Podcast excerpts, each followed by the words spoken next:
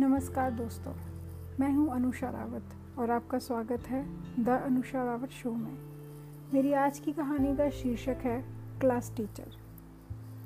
दफ्तर से घर और घर से दफ्तर की दौड़ में ज़िंदगी इतनी व्यस्त हो गई कि मैं खुद के लिए कभी समय ही नहीं निकाल पाई।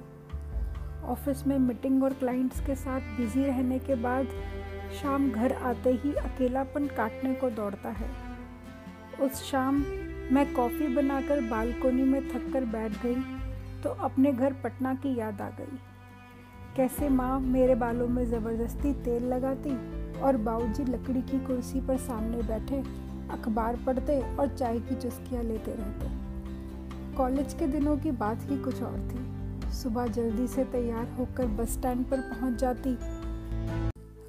कॉलेज के गेट के पास नीम के पेड़ के नीचे चूरन और शिकंजी की ठेलियाँ लगी रहती। और कैंटीन में मुन्ना भैया के समोसों का स्वाद आज भी याद है मुझे। पंकज सर सबके फेवरेट हुआ करते थे। वो कंप्यूटर की क्लास लेते थे। वाइट शर्ट ब्लैक ट्राउज़र आँखों पर चश्मा छः फिट हाइट और हाथ में हमेशा एक नीले रंग की किताब। न जाने क्या था उस किताब में। दिल ही दिल में मैं पंकज सर को पसंद करती थी। पर उनका बच्चा होने के कारण कभी कुछ बोल नहीं पाई। सर की वाइफ का छः साल पहले ही देहांत हो चुका था और उनका पाँच साल का बेटा भी था। उनकी क्लास का टाइम होते ही जल्दी से मैं अपनी सीट पर बैठ जाती और उनका दिया काम हमेशा करके आती। वो साल वो साल कॉलेज का आखिरी था। फेयरवेल पार्टी में सब अपने मनपसंद टीचर को फ्लावर और ग्रीटिंग कार्ड दे रहे थे।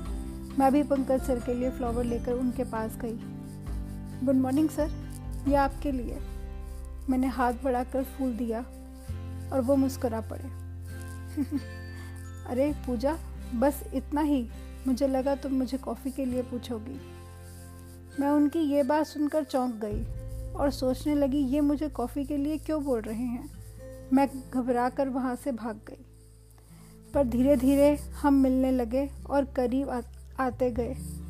उनके बेटे के साथ भी मेरा प्यार बढ़ता गया। कुछ ही साल बाद मैंने अपनी माँ को हमारे रिश्ते के बारे में बताया कि हम शादी करना चाहते हैं।